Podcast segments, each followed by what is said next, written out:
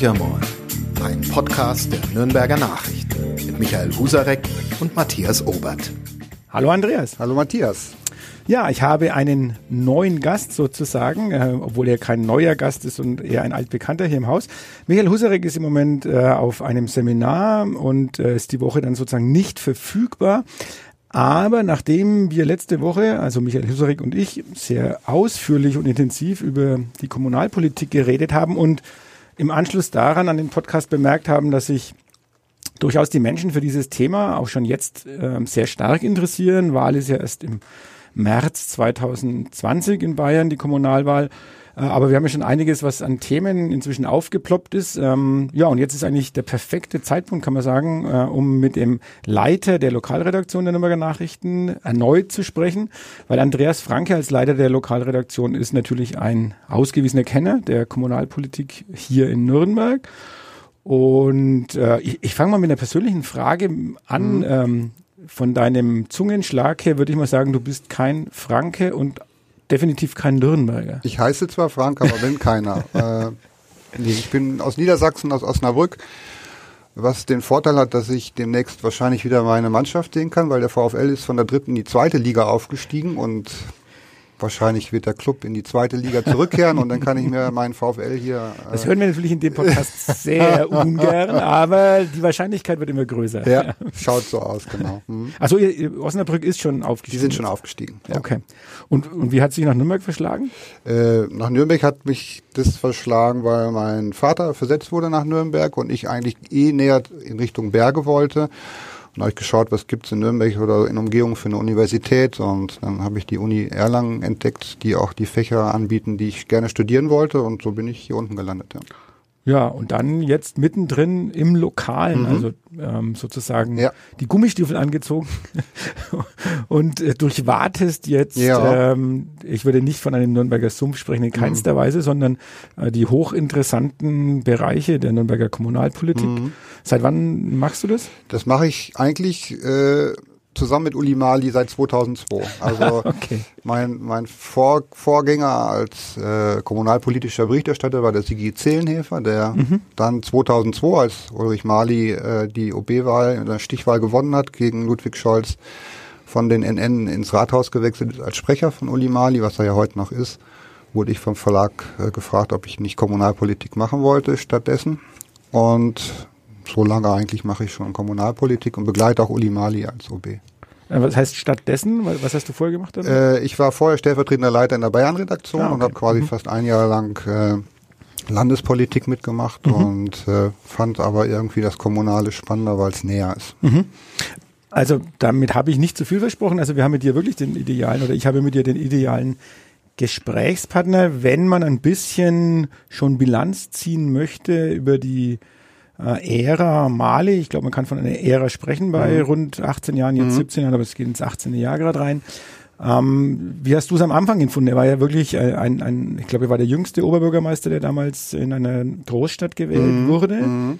Ähm, hatte jetzt auch nicht so reichlich kommunalpolitische Erfahrung. Er kam irgendwie so vom Stadtjugendring, war mal ähm, der Kassier, glaube ich, oder der Finanzchef und dann war er bei der Stadtverwaltung. Aber er war schon überraschend, glaube ich, der, äh, sein Erfolg gegen einen Amtsinhaber. Ja und nein. Also äh, er hatte schon kommunalpolitische Erfahrung, ein bisschen als Geschäftsführer der SPD-Fraktion gehabt auch, aber damals äh, als junger, äh, dynamischer äh, Kandidat gegen den eher älteren Amtsinhaber der CSU, der selbst parteiintern, also Ludwig Scholz, nicht unumstritten war und das war genau der Knackpunkt gewesen. Äh, dass die CSU selbst nicht an ihren OB mehr geglaubt hat und der Uli Mali hat halt diese Chance genutzt und ihn in die Stichwahl gezwungen und dann war alt gegen jung mhm, mhm. äh, das Thema und da hat der Junge gewonnen. Das könnte jetzt auch noch mal spannend werden, ob es vielleicht ein Jung gegen Älter geben wird bei der nächsten Kommunalwahl. Können wir gerne noch mal darauf zu sprechen kommen. Werden wir auf jeden Fall mhm. darauf zu sprechen mhm. kommen, weil ähm, Du hast sicherlich auch den einen oder anderen Namen in petto, mhm. äh, wo du glaubst, äh, auf äh, wen die CSU setzen könnte oder die Grünen setzen mhm. können. Aber bleiben wir vielleicht noch ganz kurz ähm, bei, beim Beginn der Ära Mali, weil wir haben vor 14 Tagen im Podcast unter anderem darüber gesprochen. Ähm, also meine These war, es wollen immer weniger Menschen so ein Amt anstreben, das doch sehr, sehr anstrengend ist. Das ist jetzt auch die Begründung von etlichen äh, Oberbürgermeistern und Bürgermeistern, die nicht mehr antreten, die durchaus aber noch äh, zum einen das Potenzial und noch sehr, sehr gute Chancen hätten. Also nennen, denken wir nur an Schwabach, mhm. ähm, Augsburg, ähm, also es gibt etliche Städte und eben auch Nürnberg. Warum tut man sich das an? Was glaubst du? Also wenn so ein junger, junger Uli Mali ist, ist äh, du musst ja trotzdem schon sehr ehrgeizig sein, um mhm. überhaupt sich sowas ähm, zuzutrauen und auch zu wollen, vor allem auch zu wollen. Naja, machen wir uns nichts vor. Also die Parteimenschen, die sich der Parteikarriere oder der politischen Karriere verschrieben haben, haben schon auch äh, ein Stück weit Macht vor Augen und äh, das Ziel, eine Machtposition zu erobern. Und äh, ein OB zu sein in einer Stadt wie Nürnberg ist äh, eine Machtposition. Es sind 11.000 Beschäftigte, äh, über deren Verwaltungschef man ist. Und äh, das macht man, wenn man jung ist und äh, wenn man die Zeit hat, die Kraft hat auch. Also der Uli Mali hat gesagt, dass äh, diese 18 Jahre sich angefühlt haben wie mindestens 25. Markus Söder hat gesagt, das waren gefühlt wahrscheinlich eher 30 Jahre gewesen. Mhm. Das heißt, äh, das ist fast eins zu zwei, so ein, ein OB-Jahr, äh, ist kräftezehrend. Äh, Uli Mali hatte sich anfangs mal vorgenommen, immer ein, zwei Wochenenden am Wochenende irgendwie sich freizuhalten für die Familie. Da ist nicht viel von übrig mhm, geblieben. Mhm, und wir machen uns, glaube ich, alle keine Vorstellung, was äh, dahinter steckt. Äh, so ein Tag wie gestern, der begann bei ihm irgendwann morgens mit einer Verkehrsgipfel beim Söder und endete am Abend mit einem Stammtisch mit Journalisten. Also sind irgendwo zwischen 12 und 14 Stunden. Und so sehen die Tage aus beim OB.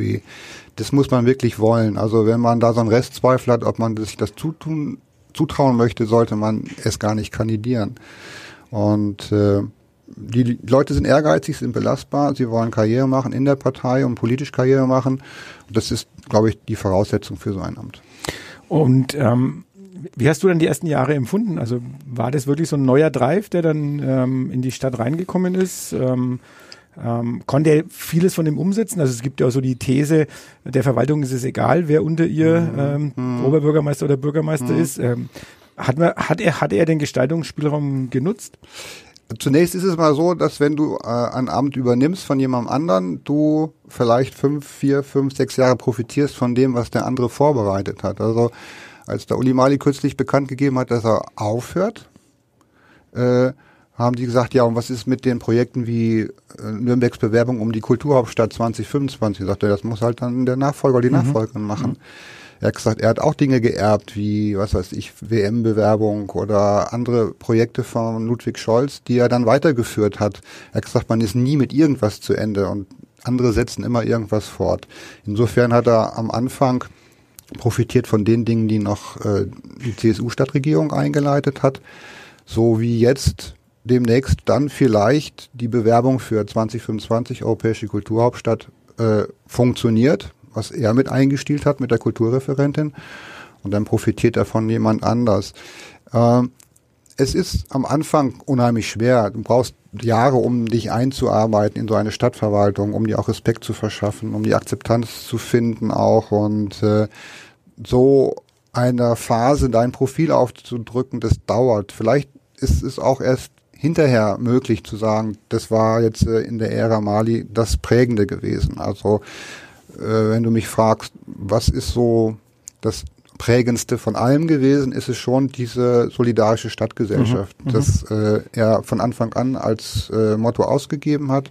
Was ja eher ungewöhnlich ist. Also normalerweise hat ja jeder Bürgermeister oder an der Spitze mhm ähm, einer Kommune stehende so ein bisschen das Bedürfnis, hat man zumindest den Eindruck, mhm. sich auch so kleine Denkmäler zu setzen. Und das muss man gar nicht negativ sehen, mhm. sondern halt äh, Dinge, die bleiben sind von, sei es bauliche Dinge, Umgestaltung ja. von, von, von Plätzen, also große Projekte, die letztendlich dann verbunden sind äh, mit diesem Namen. Das war ja bei ihm eher, da war er eher zurückhaltend, hat man den Eindruck. Er ist nicht derjenige, der jetzt unbedingt ein Denkmal braucht. Also zumindest nicht so, wie sich jeder französische Staatspräsident irgendwo eine Bibliothek bauen kann die dann mit seinem Namen verbunden ist. Äh, da ist er eher unprätentiös. Äh, das ist schon dieses Zusammenleben der Menschen in der Stadt, das treibt ihn um. Da ist er schon Sozialdemokrat, mhm, solidarische mhm. Stadtgesellschaft. Das ist sehr abstrakt vielleicht, aber das ist etwas, was er immer wieder verfolgt hat. Und wenn man mal überlegt, 2015, 2016, fast 10.000 Flüchtlinge, die in die Stadt gekommen sind, die aufgenommen worden sind, das ist schon sehr geräuschlos vonstatten gegangen. Also das hat einfach gut funktioniert. Die Stadt ist es gewohnt, seit Jahrhunderten Menschen aufzunehmen, die aus der Fremde kommen. Und das hat mich schon sehr verblüfft, wie gut das in Nürnberg funktioniert. Das ist nicht nur das Verdienst eines Oberbürgermeisters, aber als OB schafft man ein Klima, mhm. ein, ein, mhm. so etwas wie Offenheit auch. Und das es geht sicherlich auch um die Wertschätzung der, der Organisationen, die, die ehrenamtlich aktiv sind, ähm, die, die dazu beitragen, äh, dass es spürbar ist, diese, ich nenne es jetzt trotzdem eine Willkommenskultur ja, ja. Ähm, mit allen Problemen, die, die damit verbunden sind. Und ich glaube, äh, das ist aber hier in Nürnberg auch nie verschwiegen worden. Nein, also man hat nicht, da relativ, also habe ich auch den Eindruck ja. gehabt, mit relativ offenen Karten ja. gespielt und vielleicht hat es ja dazu beigetragen, dass ähm, so eine Art Ausländerfeindlichkeit, Ausländerhass, äh, dass sich Zusammenrotten von ähm, auch in, in den jeweiligen Wohngebieten mhm. von Menschen, die dann sagen, wir wollen das alles mhm. nicht bei uns, äh, das hat sich hat sich auf sehr niedrigem Niveau ja, abgespielt. Absolut, sehe ich auch so. Ja. Mhm. Also das ist sicherlich äh, ein, ein Beitrag, da, mhm. wo Uli Mali seinen Teil dazu äh, beigetragen hat. Ähm, ja, und so jetzt am Ende raus, du hast, finde ich ganz witzig, er hat selber gesagt, so ein Tag bei ihm nach wie vor 14 Stunden, also mhm. von einer lame duck, von der man immer gern spricht, wenn jemand am Ende seiner Zeit ist, kann man bei ihm wohl nicht sprechen. Schon doch. okay. Äh, bin ich gespannt. Ja, es gibt ähm, für mich ein sehr verblüffendes Beispiel, äh, was das ausgelöst hat, dass er angekündigt hat, nicht mehr anzutreten. Das ist das Stichwort Bildungszentrum. Mhm. Das wäre mhm vielleicht so nicht gelaufen, wenn er noch einmal antreten würde. Ich will es kurz präzisieren, warum ich das so sage. Äh, die Referenten haben mit dem OB zusammen ja entschieden, äh, das BZ soll geräumt werden, damit das Gesundheitsministerium komplett dort einziehen kann. Das heißt, man hat ein Stück weit die eigene Volkshochschule verstoßen. Mhm. Und das hat man gemacht, ohne mit dem Stadtrat darüber zu sprechen. Und äh, die Stadträte waren komplett stinkig darüber, inklusive der SPD-Fraktion, also der Fraktion von Uli Mali. Und ein Stück weit ist ihm seine Partei in den Rücken gefallen, weil komplette SPD-Fraktion mit den Antrag unterschrieben hat, das BZ muss dort bleiben. Mhm. Das wäre nie passiert, wenn er noch die Autorität als OB und künftiger OB gehabt hätte. Aber da hat man das erste Mal eine Machterosion erlebt bei ihm. Und äh, die Fraktion weiß, er tritt nicht mehr an, er hat nicht mehr diese Autorität und wir stellen uns gegen ihn. Mhm, mh. Und das fand ich jetzt aus Politik. Aber war das ja Ausfluss? Also ich hat, hatte bemerkt, äh, Nürnberger Nachrichten waren ja eine der ersten, die dann, mhm. oder die ersten, die darüber mhm. berichtet haben. Mhm. Also im Hintergrund hat man schon ein bisschen was gehört, war ja auch klar, dass das irgendwann zu eng ja, wird alles, ja, aber ja. es war nie offen ausgesprochen, Nein. wer eigentlich dort bleibt mhm. und wer dann vielleicht sich was anderes suchen mhm. muss. Mhm. Ähm, also ihr habt dann damals äh, die Recherche einerseits betrieben oder die, die, die Nachricht als mhm. erste dann gebracht und dann kam ja ein Aufschrei. Also ist das genau. ist, ist ja auch dann ein Reagieren auf den Bürgerunwillen. Ähm, äh, oder glaubst du, die hätten das wirklich, wenn Uli Malik gesagt hätte, nein, ich bin, äh, ich will auch euer nächster Oberbürgermeister sein, das ziehen wir jetzt durch, dass die SPD sich da wirklich auf diese Seite geschlagen hätte? Das ist schwierig zu beantworten, aber äh, die, der OB hat äh, genauso wie die Referenten unterschätzt, welche Symbolik dieses mhm. Bildungszentrum mhm. hat, was mich sehr wundert, weil die Volkshochschule ist ein Bildungsinstitut für die Bürger. Mhm. Und dann kommt, was zu begrüßen ist, ein Ministerium aus München und sagt, wir möchten da jetzt rein. Den mache ich aber nicht diesen Platz, weil mhm. das ist meine Volkshochschule. Es ist die städtische Volkshochschule, die bei uns halt in Nürnberg Bildungszentrum heißt. Und dann sage ich, dann muss das Ministerium sich was anderes suchen. Ich weiß, dass die Ministerin massiv Druck auf die Stadt ausgeübt hat mhm. und äh, dem hat was sie ja bestreitet, was sie bestreitet, was aber verbrieft ist, mhm. buchstäblich mhm. verbrieft und äh, dem ist der OB gewichen. Das war der erste Punkt. Da hat er kein Gespür gehabt. Und dann kommt eben dazu, dass die SPD sagt, okay, das Thema ist so wichtig, wir stehen vor einer Wahl, die Bürger sind äh, aufgebracht deswegen und wir stellen uns, das ist in den 28 Jahren, wo ich das Rathaus beobachte, insgesamt noch nie passiert, wir stellen uns komplett gegen die Stadtverwaltung und gegen den OB. Und das hätte die SPD für meinen Geschmack nicht gemacht, wenn der OB gesagt hat, ich tritt nochmal an.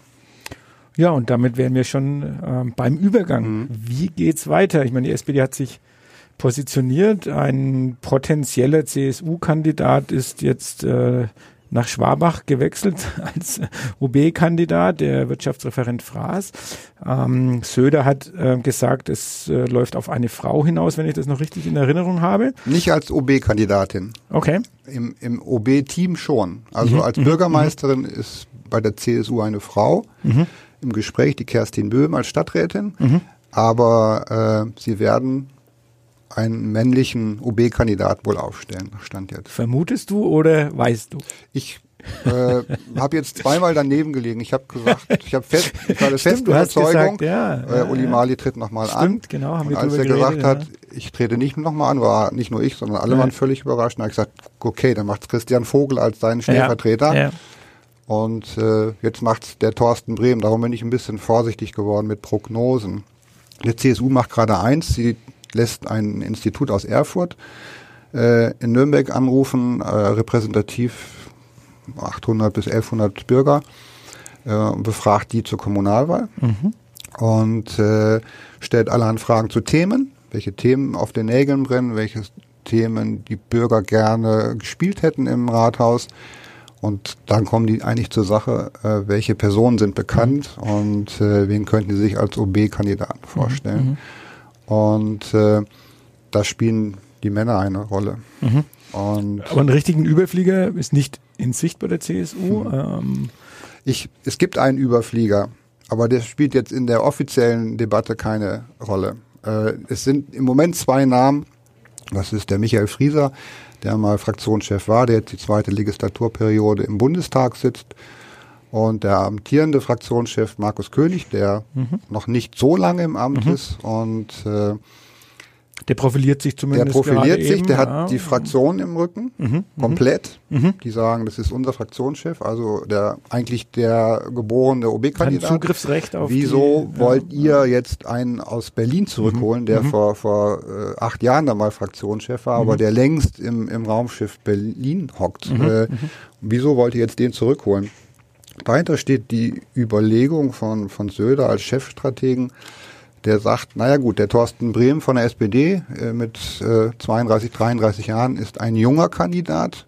Ist es jetzt sinnvoller, da einen jungen Kandidaten gegenzustellen, sprich Markus König, der ähnlich alt ist? Oder ist es nicht viel profilbildender, dort einen gestandeneren, größeren, wirkungsmächtigeren Michael Frieser hinzustellen, der äh, im Chor singt als Tenor, glaube ich, der also eine ganz andere Stimme, ganz anderes Auftreten hat? Äh, da spielt viel Wahlpsychologie eine Rolle. Der Söder sagt als fast zwei Meter Mann, äh, ein Kandidat muss eine Erscheinung haben. Der SPD-Kandidat ist ein, ein schmales Büschle, sagt er. Und vielleicht setzen wir nicht auch ein schmales Büschle dagegen, sondern ein Mannsbild. So. äh, und das sind gerade die Überlegungen. Schon schräg eigentlich. Mit Politik hat es überhaupt nichts Das erstmal hat- zu tun. Lange, lange nichts mit Politik mehr zu tun, sondern auch mit Außenwirkung. Ja, und das ja, testen die jetzt gerade aus auch. Äh, wer ist bekannter? Äh, mit wem können die Leute was verbinden? Mhm. Und äh, spannenderweise tauchte ein Name auf, den der eigentlich zwangsläufig mal auftauchen sollte, aber der jetzt abgefragt wird in dieser Telefonumfrage, ist der Tobias Schmidt. Ah, okay. Tobias Schmidt, der äh, äh, lange Zeit Fraktionsgeschäftsführer der CSU gewesen ist, der dann äh, für den Landtag kurz kandidiert hat, einen Rückzieher gemacht hat und äh, der seit vielen, vielen Jahren den Vorstadtverein Nürnberg Nord führt, der äh, ein, ein brillanter Stratege ist, ein sympathischer Kerl, der parteiübergreifend anerkannt ist, vor dem die Sozialdemokraten sich mächtig fürchten müssen, wenn er nochmal wieder auf die politische Bühne kommt. Er ist äh, dann in seinen alten Beruf gegangen als Anwalt, ist dort in kürzester Zeit äh, auch als Strafverteidiger sehr erfolgreich gewesen und ist sehr erfolgreich. Und der wird jetzt plötzlich abgefragt in dieser Telefonumfrage. Und das macht mich stutzig. Okay. Das kann jetzt zwei Gründe haben. Vielleicht wäre das ein anderer OB-Kandidat als die, die offiziell genannt worden sind. Oder aber, wenn der Michael Frieser aus Berlin zurückkehren sollte als OB, dann wird der Platz frei für einen neuen Bundeskandidat, Bundestagskandidaten im Norden von Nürnberg. Und das könnte sein, dass das dann der Tobi Schmidt macht. Aber kennst du Gründe, warum er nicht, äh, warum er seine Kandidatur oder sein, seine Bereitschaft zur Kandidatur zurückgezogen hat? Damals? Damals, ja. Äh, nicht wirklich, nein. Okay. Nein, es ist ja, mhm.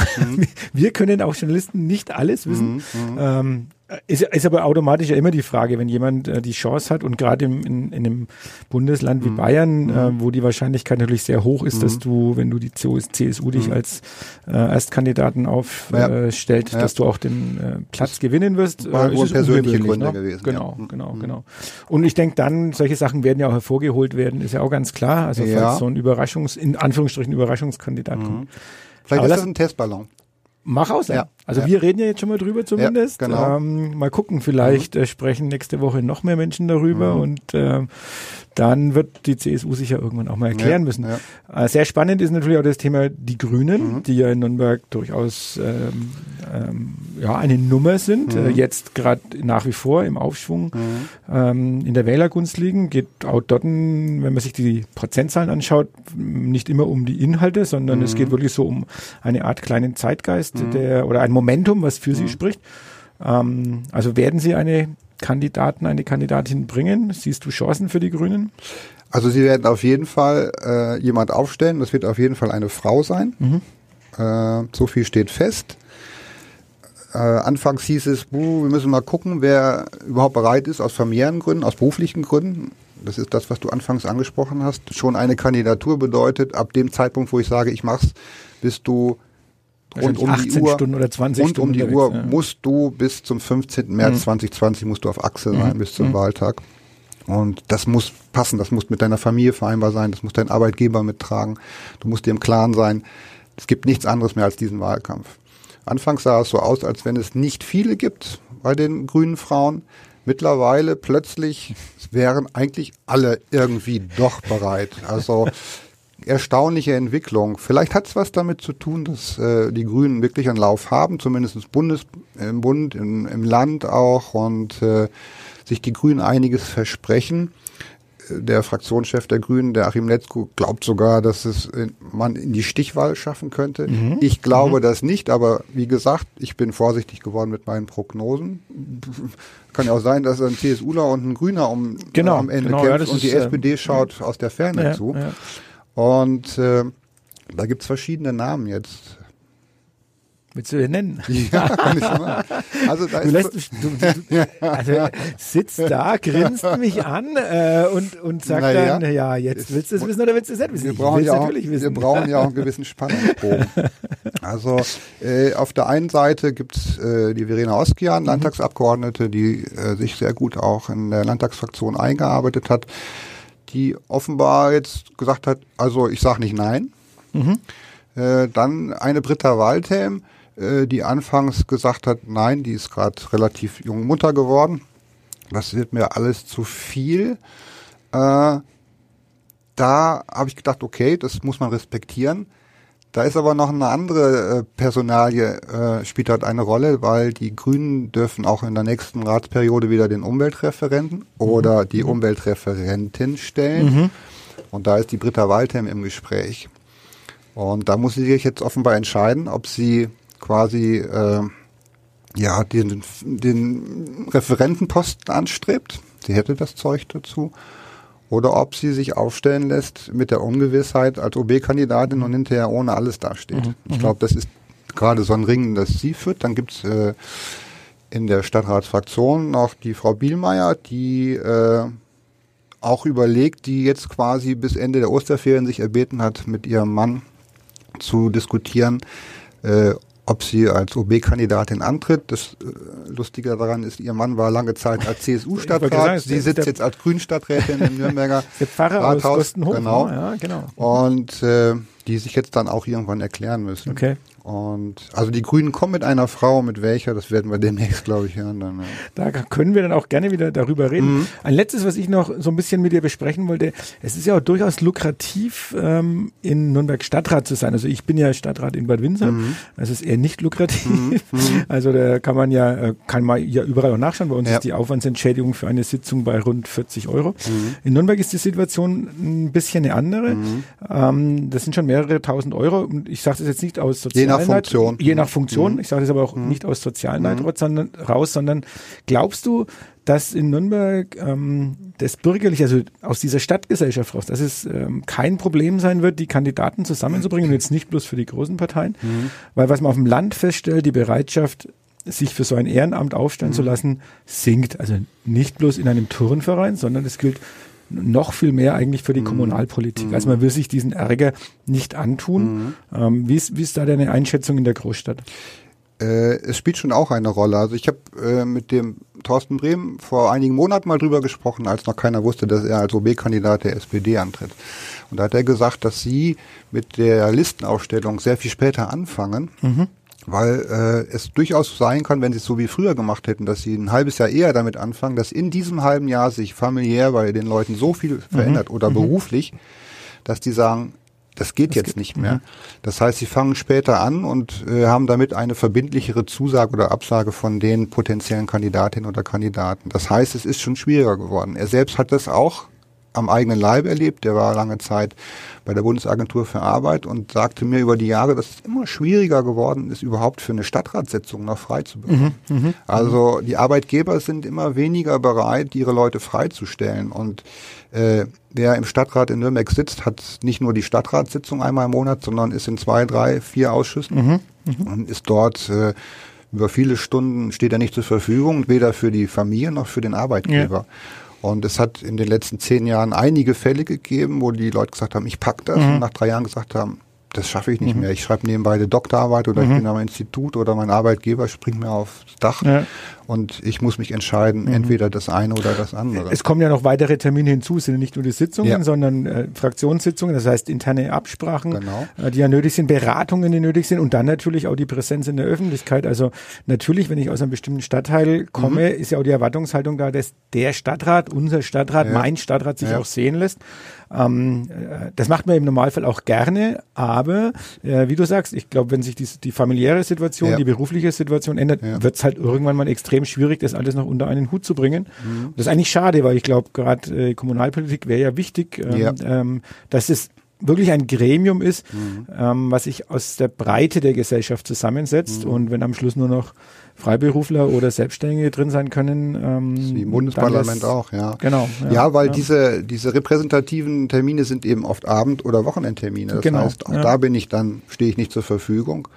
Und äh, das ist eine, eine schwerwiegende Entscheidung, die man trifft. Und äh, man sollte nicht äh, sich wählen lassen und dann ein, ein Mandat bekommen und dann sagen, ey, Tschibetschi, ich nehme es doch nicht an. Hat es ja auch schon gegeben in Nürnberg. Das ist richtig, ja. Wir sind praktisch schon am Ende. Wir haben ähm, paar Themen anreißen können. Also das begleitet uns wirklich, glaube ich, nicht glaube ich, sondern es wird so sein. Das begleitet uns die nächsten Monate und äh, natürlich auch über die Wahl nächstes Jahr hinaus. Das heißt, du wirst hoffentlich auch wieder mal Gast Gerne, hier sein, ja. wenn du das möchtest. Ja. Äh, ich freue mich drüber, ähm, weil es dann doch mal auch sehr in die Tiefe geht und man auch ein Thema mal ein bisschen ausführlicher besprechen kann. Eine Frage habe ich vermisst. Ja. Mein Tipp, wer gewinnt? Ach so, ja, den hätten wir jetzt für Herbst aufgehoben, aber wenn du jetzt schon eine, das ist, ähm, du kannst jetzt noch tippen, ob der Club absteigt oder nicht. Das ist einfach. Der, Kle- der Club steigt ab. Okay, ähm, Osnabrück bleibt in der zweiten Liga oder Steigt auf in die zweite Linie aus der nicht? Ja, und bleibt, Ja. bleibt in der zweiten Liga oder Nein. nicht? Das, was, was, äh, Und wie der, heißt der neue Oberbürgermeister, Oberbürgermeisterin von Nürnberg? äh, das hat mich die SPD auch gefragt kürzlich, wie stehen die Chancen von Thorsten Brehm? Da habe ich gesagt 50-50. Okay. Und nicht mehr und nicht weniger. Die SPD ist verwöhnt, erfolgsverwöhnt. Sie hat bis auf einmal immer den OB gestellt, aber das ist keineswegs mehr garantiert. Der Uli Mali ist zu einer Unzeit weggetreten. Die SPD ist in einem denkbar schlechten Zustand. Und wenn die CSU einen guten Kandidaten aufstellt, mit einer guten Kandidatin, kann es durchaus sein, dass die zum zweiten Mal mit Michi König, äh, mit Michi Frieser oder mit Markus König an OB stellen kann. Also das wird wirklich eine sehr spannende Wahl und das ist für uns Medien, online wie Print, ein absolutes Geschenk, weil es ganz, ganz spannenden Wahlkampf geben wird. Ein perfektes Schlusswort. Vielen Dank nochmal, Gerne. Andi. Mhm. Ähm, ja, euch allen, die uns zuhören, eine schöne Restwoche. Kann sein, dass äh, nächste Woche Michael Husarek schon mit einem Bürgermeister hier aufschlägt beim Podcast. Lassen wir uns überraschen. Macht's gut. Äh, ich drücke dem Club weiterhin die Daumen. Drei Strohhalme für Aschenbrödel steht, glaube ich, bei uns auf der Webseite. Ähm, wir gucken mal, was rauskommt. Ähm, und gegen Osnabrück zu spielen, auch nicht so schlecht. Okay. Also, Ciao. wunderbar. Ciao dann. Mehr bei uns im Netz auf nordbayern.de.